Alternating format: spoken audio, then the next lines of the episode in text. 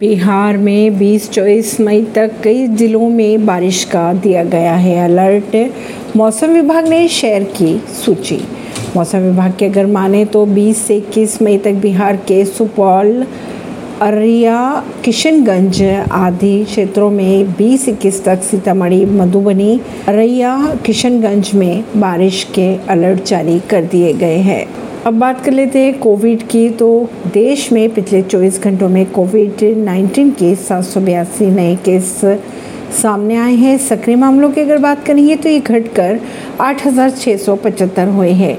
केंद्रीय स्वास्थ्य मंत्रालय द्वारा जारी आंकड़ों के अनुसार देश में पिछले 24 घंटों में कोविड 19 के सात सौ बयासी नए मामले सामने आए। इसी दौरान देश में सक्रिय मामलों की संख्या 9000 से घटकर 8675 हो गई है। इस अवधि में देश में कोविड 19 के संक्रमण से एक हज़ार एक सौ तिरानवे लोग ठीक भी हुए हैं।